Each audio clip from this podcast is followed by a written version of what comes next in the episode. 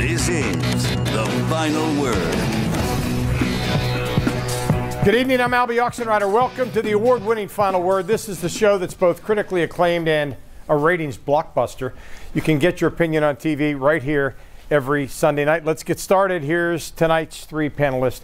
The afternoon host at 105.9 The X, Mark Madden. Albie, Wednesday at 3:40 and Monday at 5. Those are times you schedule to jump out a window, not watch the Steelers. From our partner, DKPittsburghSports.com, Dan Kovacevic. Albie, have we anointed the Cleveland Browns the Super Bowl champs yet? And the head coach, Kevin Stefanski, is head coach of the year, and Baker Mayfield and everything else. Wow, these people get excited about nothing up there, don't they?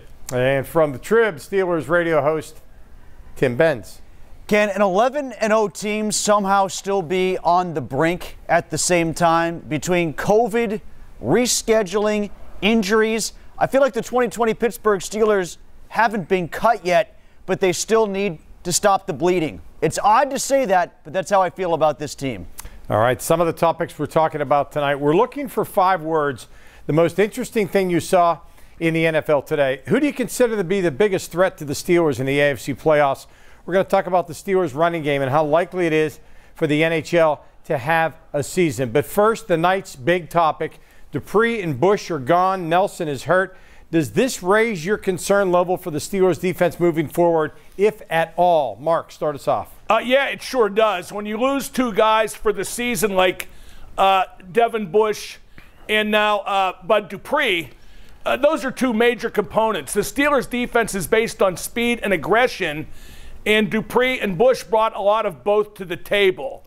What I would do were I them, I would obviously use Highsmith in Dupree's place, but I would make him a pure pass rusher, just like Kevin Green used to be. I wouldn't have him worry about coverage. I wouldn't have him worry about much else but rushing the passer, and I'd have everybody else adjust their duties accordingly.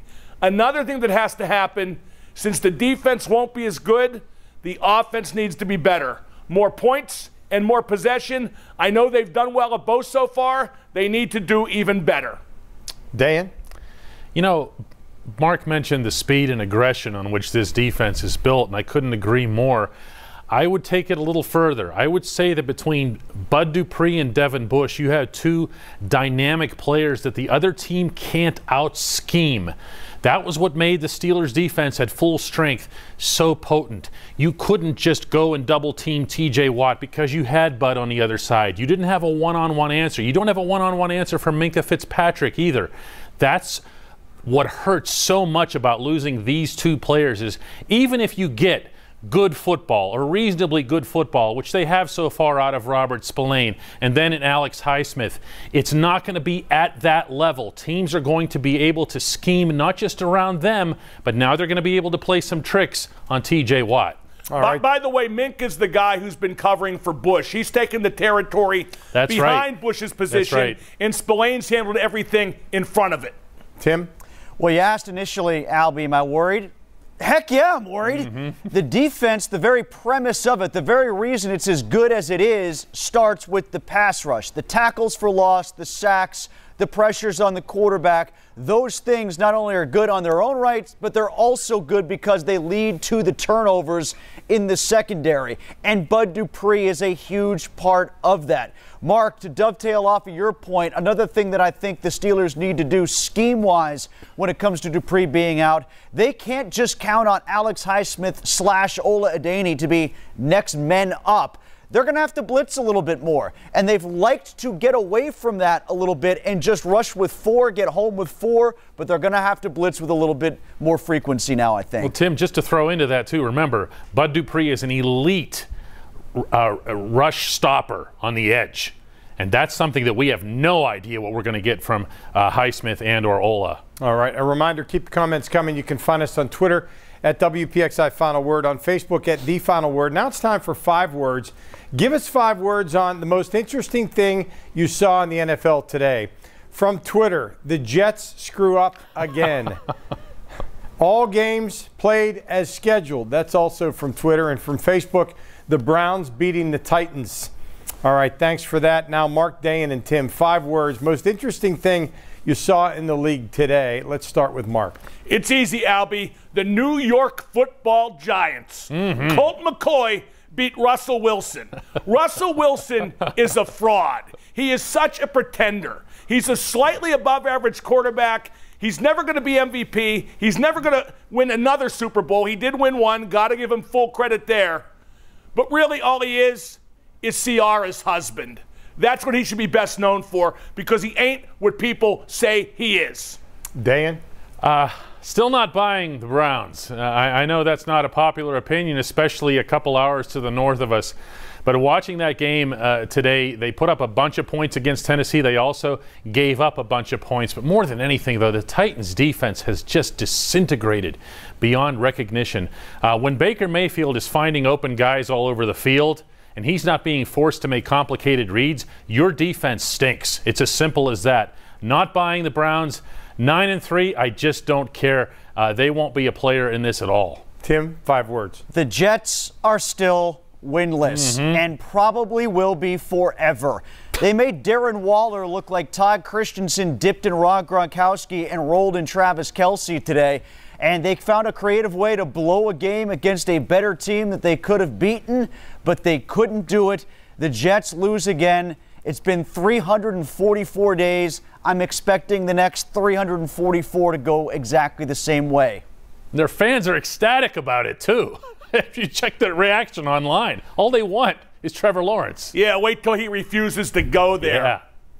Still to come, who do you consider to be the biggest threats to the Steelers in the AFC playoffs? All right, before we go to break, here's a comment. Chiefs defense will have to find a way to force Mahomes into bad throws. That's from Randy on Facebook. Back with more of The Final Word right after this.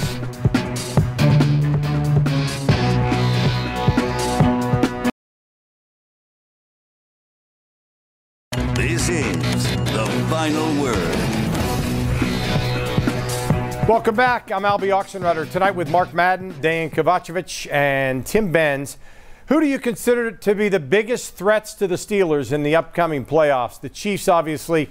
And what other teams could really pose a challenge for the Steelers? Tim, you're first. All of them. Any of them. Heck, Washington Monday night could be a threat given the COVID status and injury status of the Steelers. Obviously, the Chiefs are the biggest threat. But thereafter, hey, you know what? The Steelers play 3 of these potential AFC playoff teams in the Colts, Bills, and Browns. We're going to have that question answered before they even get into the playoffs. Those teams right now are combined 25-10. This Bills game especially has gone from a game that the Steelers might lose as their first loss of 2020 to one that they might be fortunate to win based on how they come out of this game against Washington on Monday night. All right, Sean on Twitter says, KC, Buffalo, Baltimore, and Indy. Obviously, Kansas City, but Buffalo is playing at a high level with Josh Allen. The Ravens, when they're healthy with their secondary, the Colts have the #1 defense in the NFL right now. All right, that's from Sean. Dan, what do you say? I would say #1, Kansas City, and #2, the biggest threat to the Steelers is the Steelers themselves. So let's be honest here. 11-0, out of those 11 games, name the one in which they had a complete performance. It was Cleveland. That was it. Even against the crabby teams. Cincy the second time at Heinz Field, I'd say. Too. Just the first time. You know, Tim, I've always taken Bengals stuff and just kind of set it off to the side. But yeah, I could buy into that. They haven't been a complete team. They've gone good half, bad half, good game, bad game, good facet, bad facet. They're their own worst enemy. Their inconsistencies. One week it's something, another week it's the receivers dropping everything thrown their way. Whether it's a lack of focus, a lack of concentration, a lack of taking things seriously on the part of some players, I can't know that, but they need to figure it out, and I strongly would advise figuring that out by tomorrow at 5:02 p.m. Mark? Albie, you may not know this, but I have a reputation of something as a seer. I dabble in prophecy like the great Nostradamus. And I have this vision of the Steelers going 16-0 and losing their first playoff game. Whoa. They're that kind of team. It's been that kind of year. Dejan was right. Their victories have mostly not been very impressive. In fact, I called the Steelers undefeated, untied, and unimpressive. They could beat anybody. They could lose to anybody. 16-0, first playoff game, They're out. Write it down. You heard it here. All right, staying with the Steelers for our next topic. Could the lack of a real running game eventually be the Steelers' undoing? Do they even really need a run game as well with their current game plans? Dan, you're first. I mean, you need one. You don't need it to be the primary thing, but you need it to back teams off. I know Ben Roethlisberger is probably going to disagree with this concept, because he thinks that you can just do anything, including manufacture a pseudo-running game with all those quick slants to wide receivers. To me, you have to be able to pound the ball when needed. This offensive line deserves not necessarily all of the credit, but a lot of the credit for keeping Ben clean, which they've done. Their pass blocking has been outstanding, but their run blocking has been the polar opposite of that. And I'm sorry, there are situations, 3rd and 2, 3rd and 1, goal line, where you just have to be able to knock someone on their wallet, and they haven't done that. That's absolutely a worry. All right, back to Twitter. They don't need to be great. It just needs to be somewhat functional. As long as Ben is the quarterback, he's going to throw the ball a lot. And on to Tim Benz. They need it when they need to go to it, when the short passing game isn't working like it didn't against Baltimore. For all the variables that Dayon just referenced, the shotgun snap, the delivery of the ball from the quarterback, the securing of the ball by the wide receivers, that's a heck of a lot harder to do, in theory, than turning around and handing the ball to a running back and have him fall forward for 3 to 6 feet, which they refuse to try to do on 3rd and 1 and 4th and 1 to open up the third quarter, because they're petrified of their own running game. The running game needs to be there as a plan B for the short passing game, and right now plan B is punt or turn it over on downs, and that's a problem. Anything less than a COVID-addled junior varsity Baltimore Ravens team exploits that last Wednesday. Mark? I have in my hand the final envelope.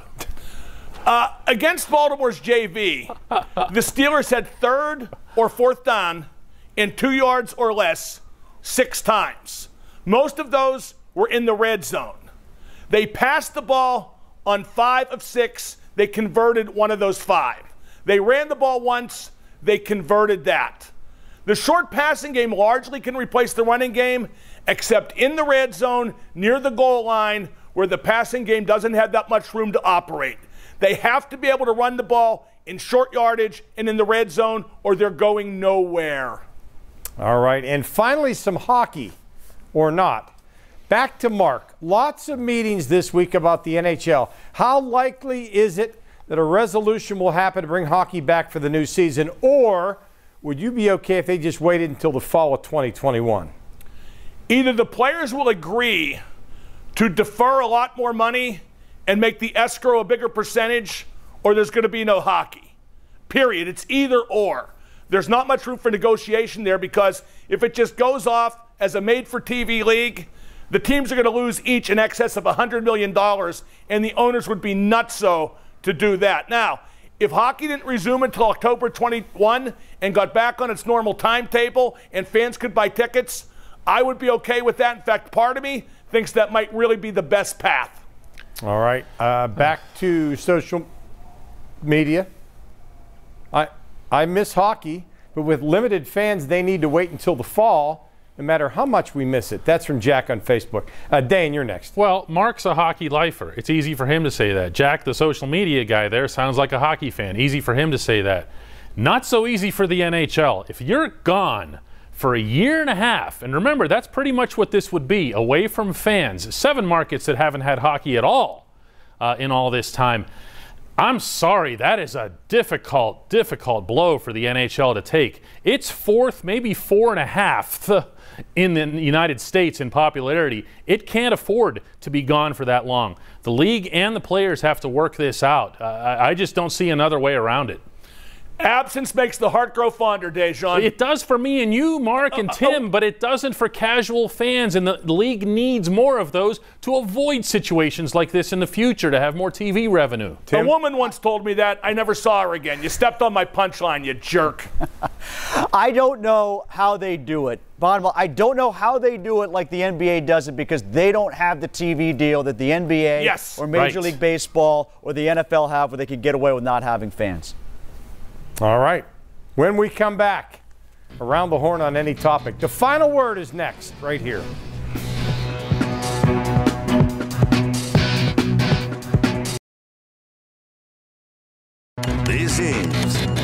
final word. Welcome back. It's time now for the final word. Everybody gets a chance, and Tim Benz is first. Yeah, Bridgeville native Jordan Timmons of the RMU Colonials. We were just talking about hockey before. Transfer from UConn. Didn't have a goal in 2 years with the Huskies. Comes to the Colonials. Had a hat trick over the weekend against Air Force. 6 goals in 7 games so far for the Colonials. 8 points. RMU off to a good start for some college hockey, winning 5 of 7 to start the year. All right, Mark, final word. Ben Roethlisberger is listed as questionable for the game tomorrow. He has a gimpy knee. Ergo, he shouldn't play. This game doesn't mean that much. They have wiggle room. They could beat Washington with Mason Rudolph. Don't put Ben's knee and his elbow at risk against the #2 pass rush in the league. I say that knowing for sure he's going to play. All right, and finally, Dan, final word. Ben Cherington's had one kind of year as the Pirates GM, and he's made some moves after showing some patience with some of Neil Huntington's players, but now he's starting to take out the trash. Now, that sounds mean, but whatever. We're talking about Clay Holmes, Trevor Williams, Will Craig, some of the worst players in the system. Move them out, clear space on the 40-man roster. The Pirates have the top overall pick in the Rule 5 draft coming up on Thursday night. They have a chance to bring in some other guys, but you know what? They still have no center fielder, none. That's going to take some doing. Who's their right fielder? That would be Polanco, and you knew that. Oof. Yeah, he'll be great. He's having a rough Dominican season for the record. All right, thank you, guys. Our final word now from social media. As soon as NFL playoff teams are identified, the league should adopt the bubble concept that the NBA used. It worked. Don't tell the players that, Joe. Yeah. Thanks, Joe. I need you to please do 2 things before we head into the new week. Download the free WPXI app, WPXI Now. Dan knows how you can do that, right, Dan? Yeah, I believe you just go to your smart TV and download it. That's right. From wherever you download your favorite apps. Mm-hmm. And join us on that very popular app for 2 great Wednesday shows.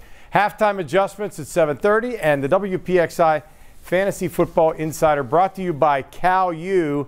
That's at 8, 7:30 and 8 on Wednesday night. A wealth of sports talk and information jammed into 2 consecutive half hours. That's the final word for the first Sunday of December 2020. I'm Albie Oxenrider. For Mark Madden, Dan Kovacevic, and Tim Benz, thanks for staying up late with us. See you next time.